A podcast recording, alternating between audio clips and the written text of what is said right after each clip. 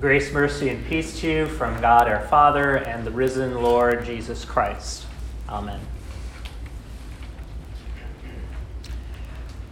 The word chosen dates back to the book of Moses, where it says in Deuteronomy 7, verse 6, that Israel was God's beloved, they were his chosen. Israel was always supposed to be the chosen. They were to think of themselves that way, and they were to remember that always and never forget why. Because Moses has to remind them by the time he writes and preaches Deuteronomy, the people are ready to enter the new land that God has prepared for them. God's seen them through the wilderness, and they must never forget that the reason they were chosen was not because of how great they were, or how wonderful they were, or how uh, surpassing was their wisdom and glory and strength. It was because they were the least. Because they were the least of all the peoples in the world, because they were slaves, because God chooses the weak things of the world, they were chosen by God's love. And they were to remember always how they were out in the wilderness for 40 years, how they hungered, and God gave them manna, how they grumbled and God disciplined them. So that as they go forward, they will always treasure the Lord. It's a time of testing that follows the choosing.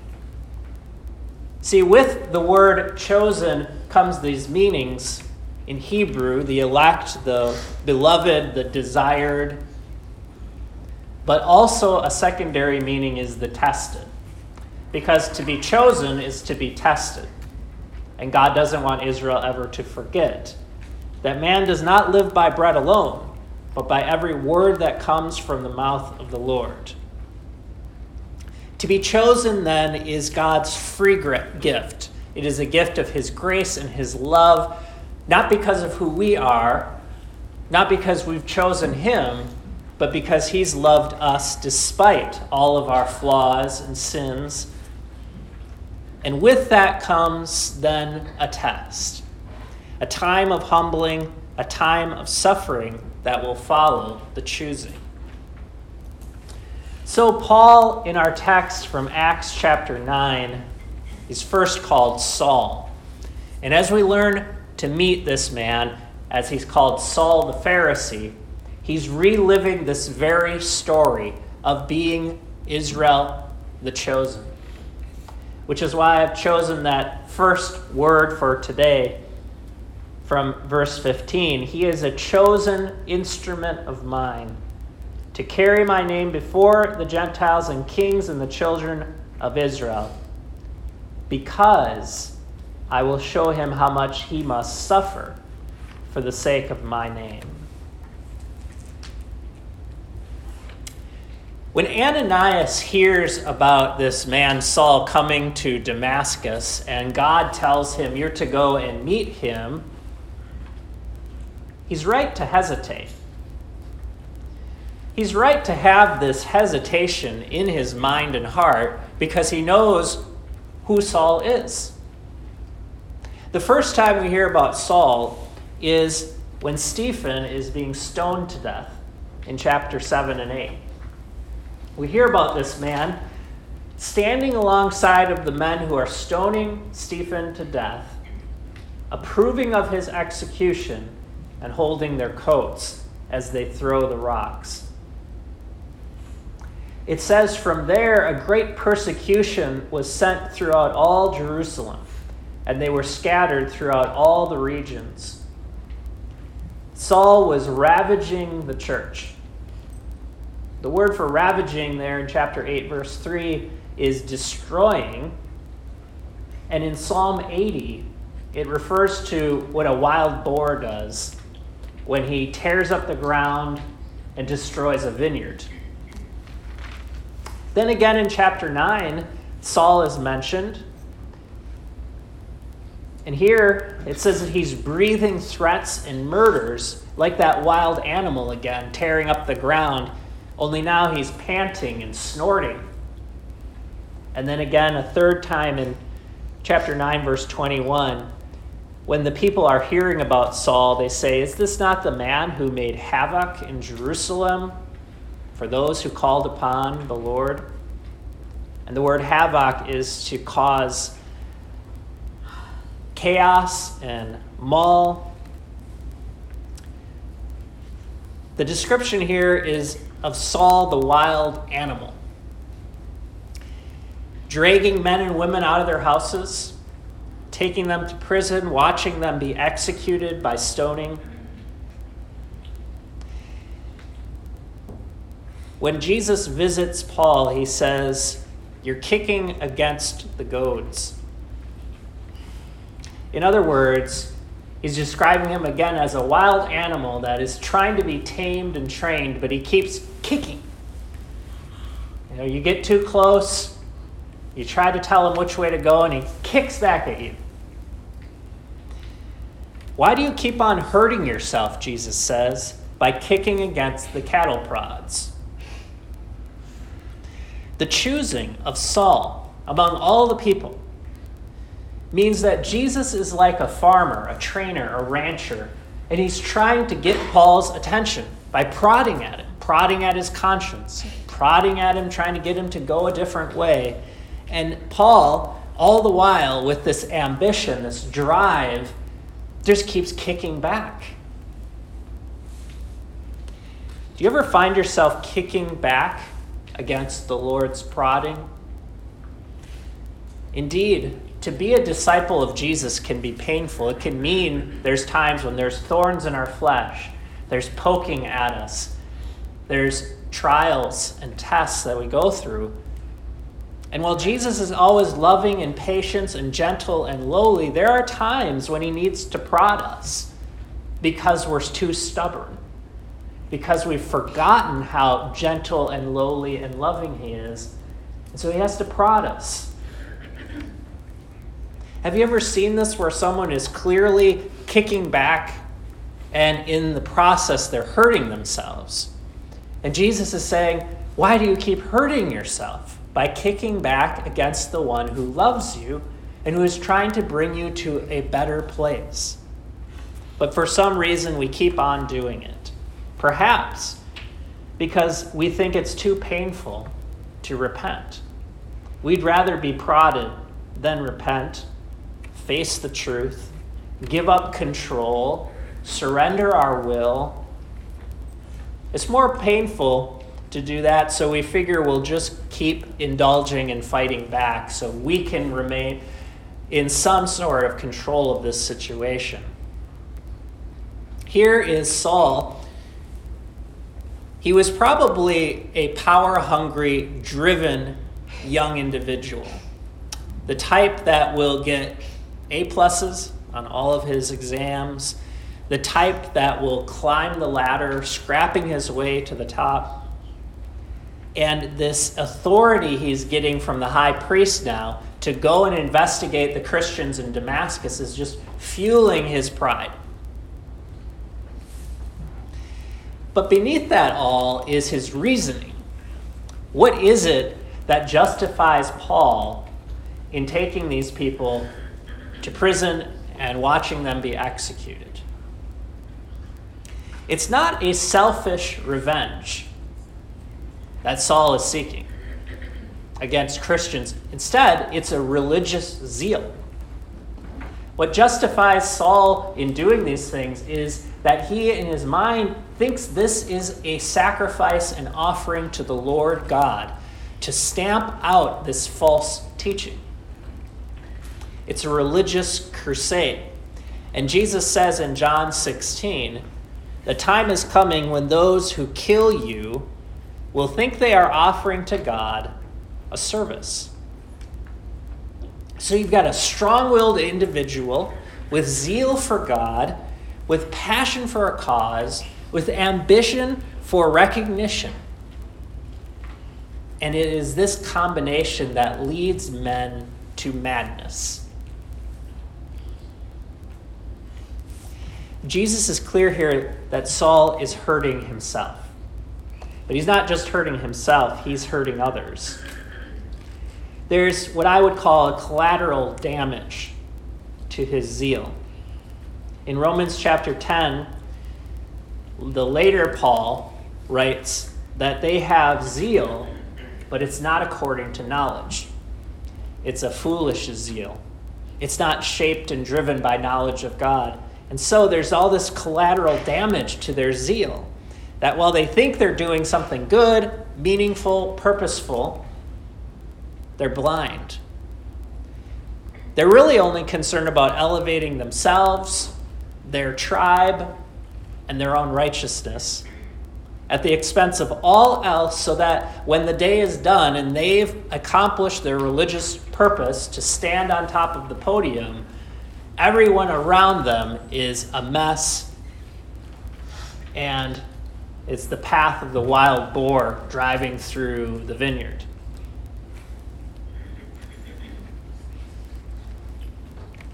But it, Paul, uh, Saul is not just hurting himself, he's not just hurting the people around him, but now Jesus brings it home when he says, Why are you persecuting me? most important part here is that he's not just hurting himself, he's not just hurting others, but by kicking back this way, he's hurting Jesus. Shockingly, Jesus associates himself with this scattered little movement in Judea of people who seem to have no place to go, and the powers are swiping them out. He associates himself with the suffering of him, his people, the lowliest of people, and that is the cross, where the true zeal for God is revealed, not in a man who climbs up the ladder, but a man who goes down. Not in upward mobility, but in downward mobility. You see how Jesus took all of the ambition of men with religious zeal and he simply submitted himself to it. All of mankind's ambition was thrown at Jesus in the insults, in his unwanted figure, in his identification with other forsaken people, Jesus became the curse. Which is why Isaiah writes about this the chosen servant, the chosen instrument of God, the one who, we said last week, has no form or comeliness. When we see him, we don't desire him. He's unwanted. People don't see his beauty, they don't see his glory. They see something they don't want in their lives because it involves suffering and humility. But Isaiah says this is the light. The light of the Gentiles, the light of the world, is found in this lowly servant who's come to suffer. And suddenly a light shines around Saul from this lowly servant. It's described like the glory which the shepherds saw when the angels appeared and the glory showed all around them. Now this light is shining around Saul, the light of the gospel and glory of Jesus Christ. He is risen. And he says, I am the one you're hurting. Jesus is alive and he's dwelling with his people so that when they suffer, he suffers. By sending his Holy Spirit to us, Jesus is living out everything that we're going through for better or for worse, in good times and bad times, in health and in sickness. Jesus is with us through it all. And when we are persecuted, he is persecuted. This is the blindness that people don't see. And it takes three days of blindness and fasting and prayer before God is ready to show it to Paul. The church appears as something that it is not in poverty, suffering, and weakness. And so Saul is to become a part of this. it's interesting that now that Saul is brought into the disciples and he's brought into the church and he's welcomed in with baptism, the very friends who just days ago were welcoming him into Damascus with plans to carry out the will of the high priest are now turning and wanting to kill Saul. What does that tell you about the power behind what they're doing? Saul's response to Jesus is, What shall I do? And in his way of thinking, he's wondering how can he appease the Lord and Savior of the world that he's so badly hurt? How can we, when we've done so much of sin in our life, we cause damage in our life, possibly appease our Lord and Master now? But Jesus doesn't tell him what he needs to do right away. Instead, he says, just wait, which is the first thing to do when we are reflecting on sins that we're repenting of, is learning to just wait, to listen, to be quiet, to fast and pray before we think at all about how we're going to deal with this. Jesus doesn't say right away. But in time, Jesus does finally speak. And when he does, here's what he tells Saul he's supposed to do.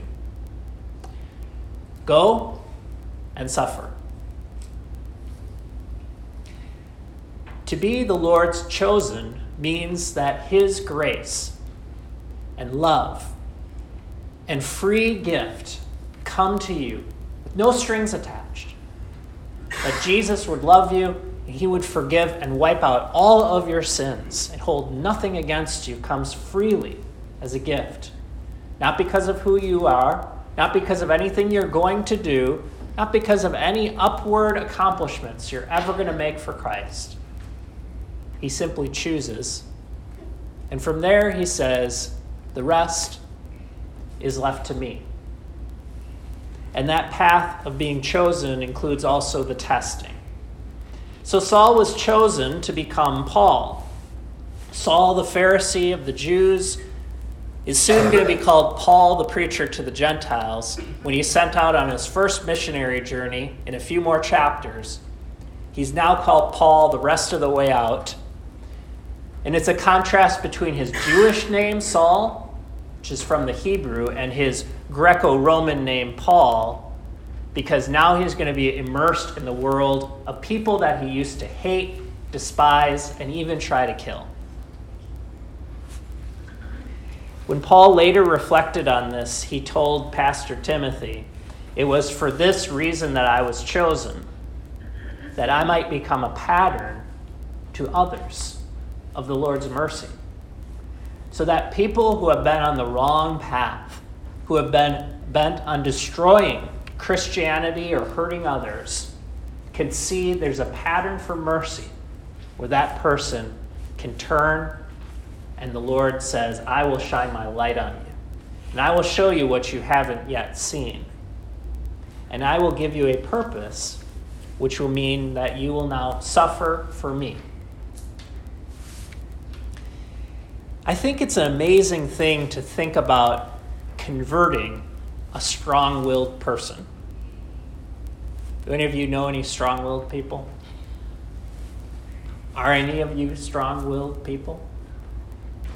I mean, sometimes you can meet a strong willed person so stubborn that even if you show them they're wrong right in front of your face, they'll say, Ah, you're missing the point.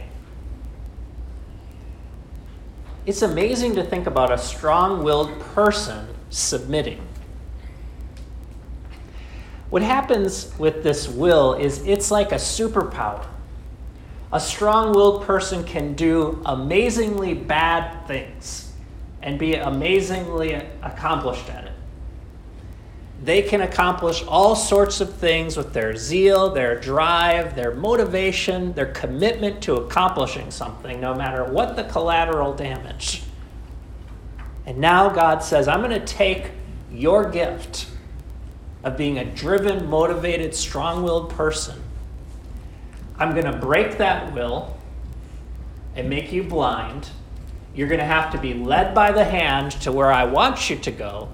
And then I'm going to reverse that power through my Holy Spirit so that now your zeal, your strength, and your will are going to be directed toward my purposes. And so that superpower that was once used to destroy the church now becomes an instrument for the gospel. And a strong willed person who's converted to Christ, who realizes that there is so much more they could do with their time and energy and mind, can go out and put that strength to good work. Put that zeal into the kingdom, as Paul did, writing all these letters, traveling to all these places, being will, willing to suffer to the point of death rather than forsake the one who saved him. You see why the Lord says, Go. You are a chosen vessel of mine to carry my name before the nations and kings and the children of Israel. And I will show you how much you will suffer for the sake of my name. Amen.